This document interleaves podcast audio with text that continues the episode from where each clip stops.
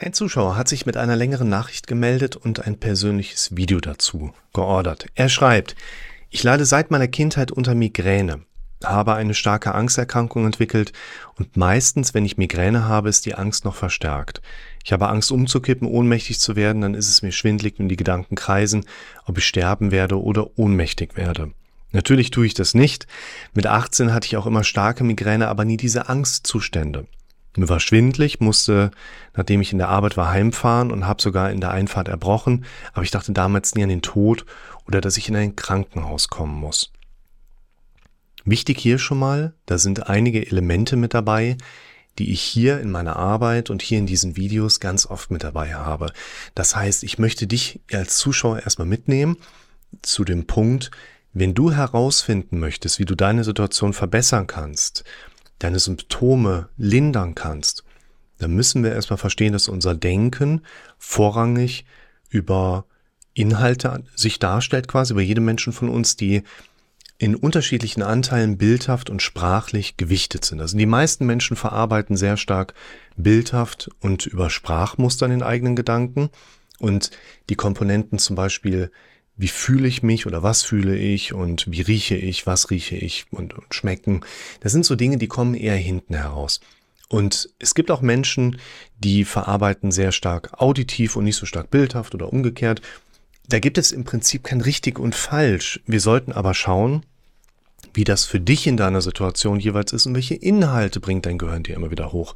Und dafür musst du aber auch erstmal lernen, wie sich dein Kopf in deiner gedanklichen Welt äußert und vor allen Dingen auch, dass unser Gehirn dauernd im Automatikmodus denkt, im quasi negativen Modus denkt, Worst-Case-Szenarien anbietet und auch szenarisch denkt. Also was wäre, wenn dir da noch was viel Schlimmeres passiert oder ähnlich.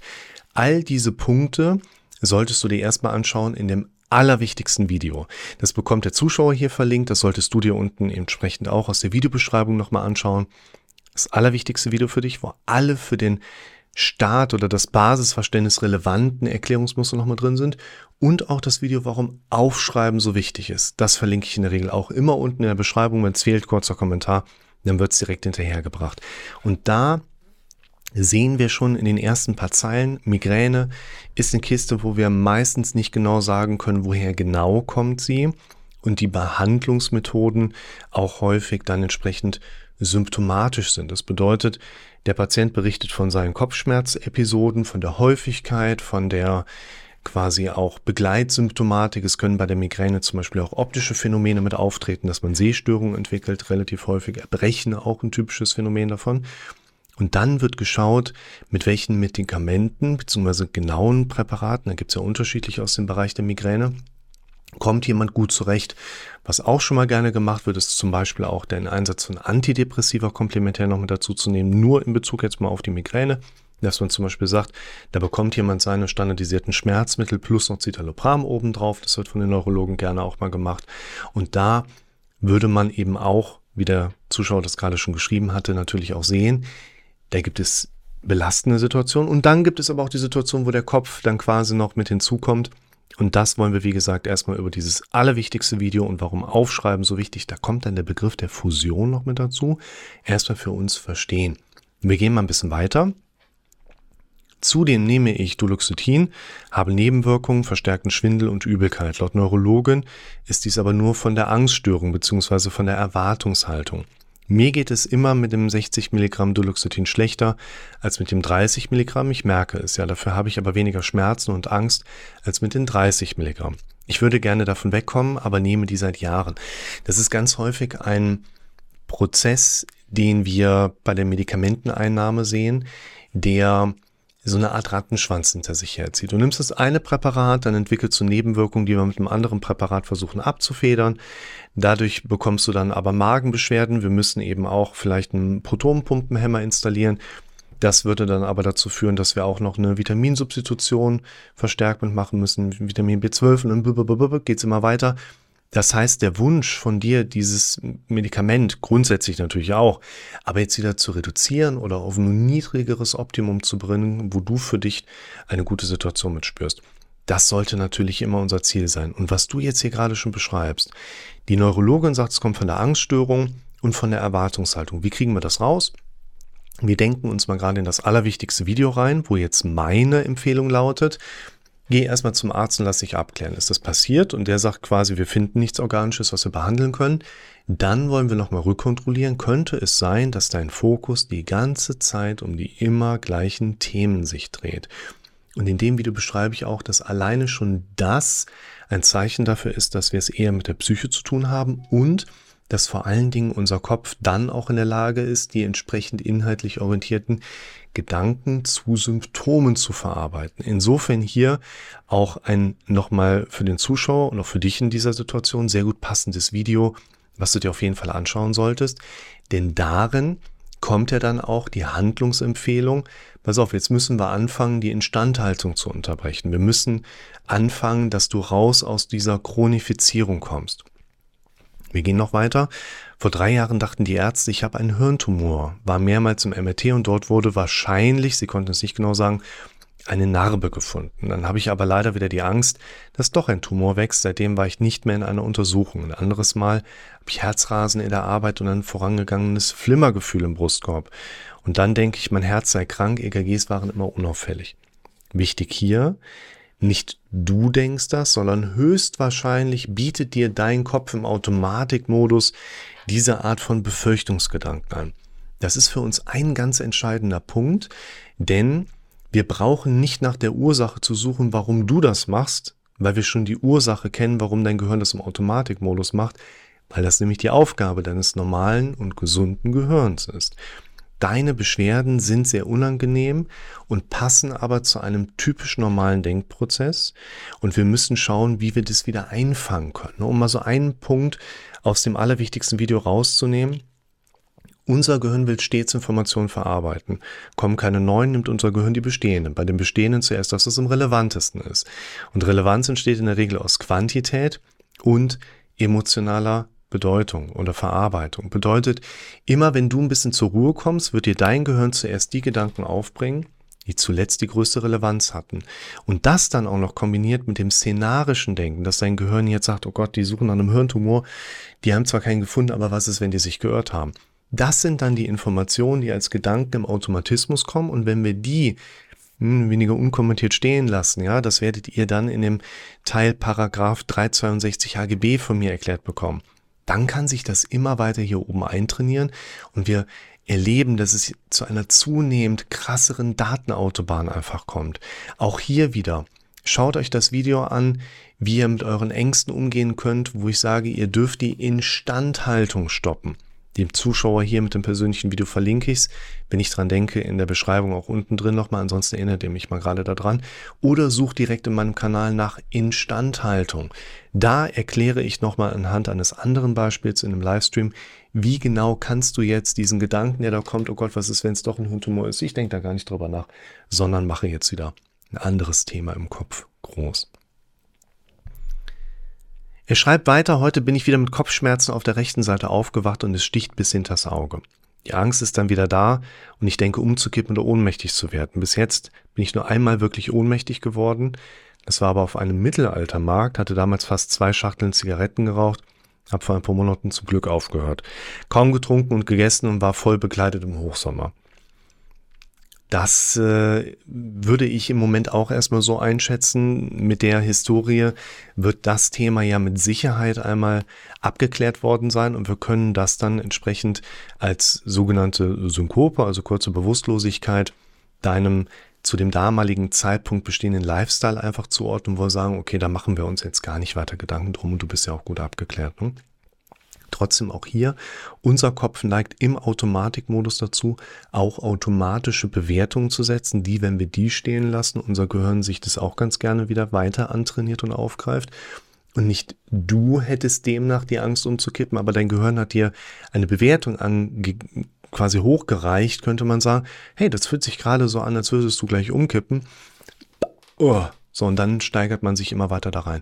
Übrigens auch da ein Video, wo ich genau diesen Aspekt einmal ganz zentral bearbeitet habe, nämlich mit dem Titel Ich habe Angst, ohnmächtig zu werden, beziehungsweise kann man durch eine Panikattacke ohnmächtig werden.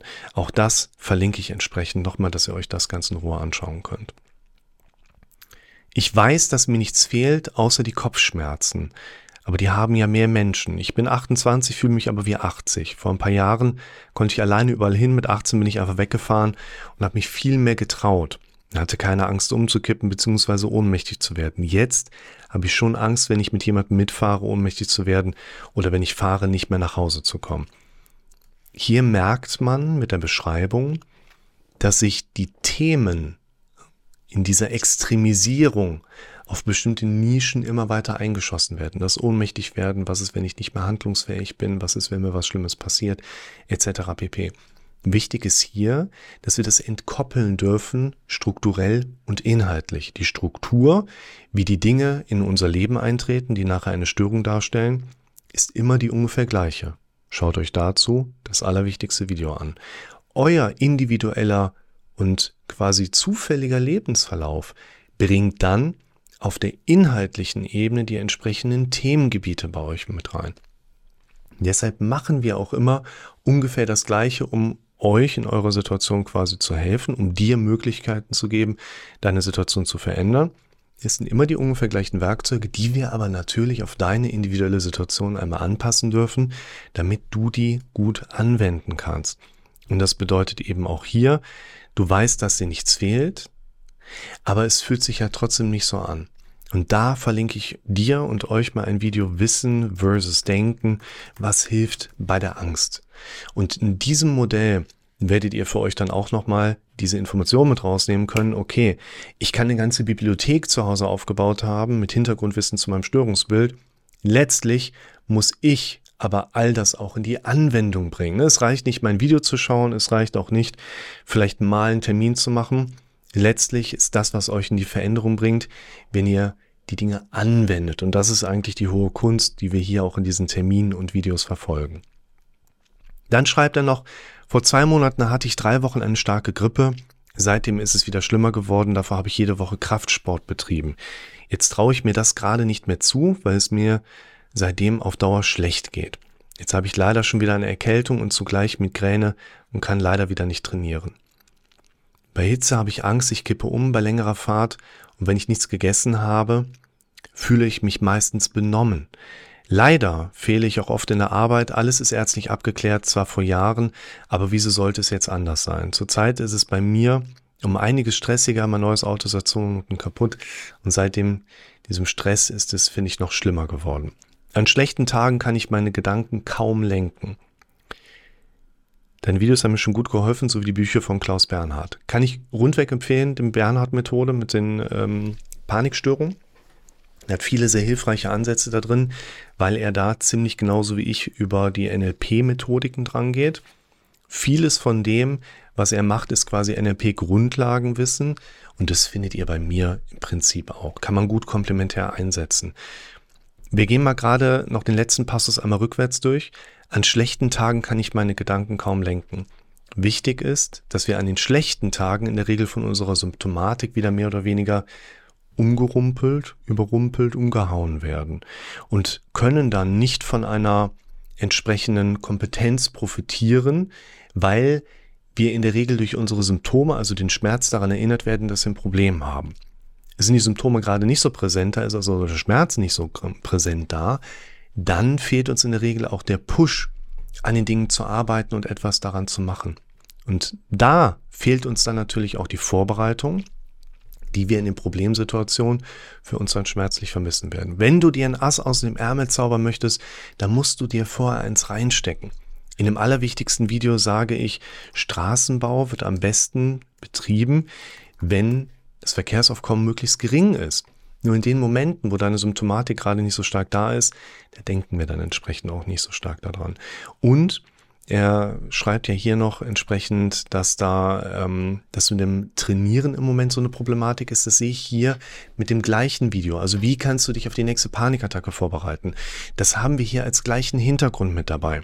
Wir müssen neue Datenautobahnen bauen, wenn unser Kopf gerade nicht so stark problematisch mit dem Thema verknüpft ist.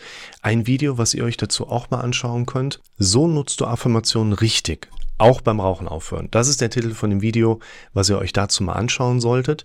Das ist übrigens auch in dem Essential Videokurs enthalten, den der Zuschauer hier der das persönliche Video geordert hat, automatisch von mir auch schon freigeschaltet bekommt, wo dann eben in 90 Minuten nochmal alle für das Basisverständnis auch essentiellen Dinge beschrieben werden, auch in Bezug auf chronische Zustände unterbrechen, was genau du da trainieren darfst, was vor allen Dingen dann nochmal auch auf dem allerwichtigsten Video mit aufbaut.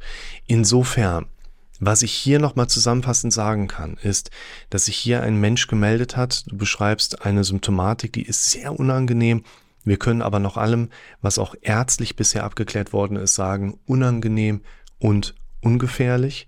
Und in dieser Leidensgeschichte, in dieser Beschreibung, werden sich ganz viele andere Betroffene wiederfinden und auch so ein Stück weit sympathisieren können, sodass sie sagen können, Viele kennen die Symptomatik viel mehr, als du das so für dich erstmal glauben würdest.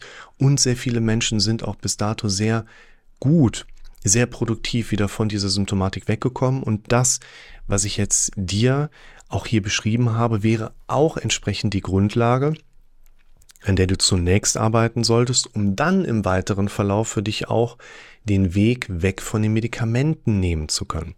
Der Einsatz von Medikamenten ist in den allermeisten Fällen alleinig sowieso nicht funktionell. Das wird dich nicht heilen können. Das wird dir keine Veränderung bringen, sodass du dann irgendwann einfach befreit von Medikamenten deinen Weg gehen könntest, sondern der Einsatz von Medikamenten soll dir eine Grundlage aufbauen, auf der du dann die Dinge wirklich konkret angehen kannst, die ich dir hier in diesem Video beschrieben habe. Insofern, ich freue mich auf eure Kommentare. Für den Zuschauer hier mit dem persönlichen Video gilt, deine Fragen und Unklarheiten, die kannst du mir gerne direkt wie per Mail beschrieben nochmal rüberschicken und wir bleiben auf jeden Fall am Ball. Danke nochmal, kommt gut durch die Woche. Alles Gute für euch.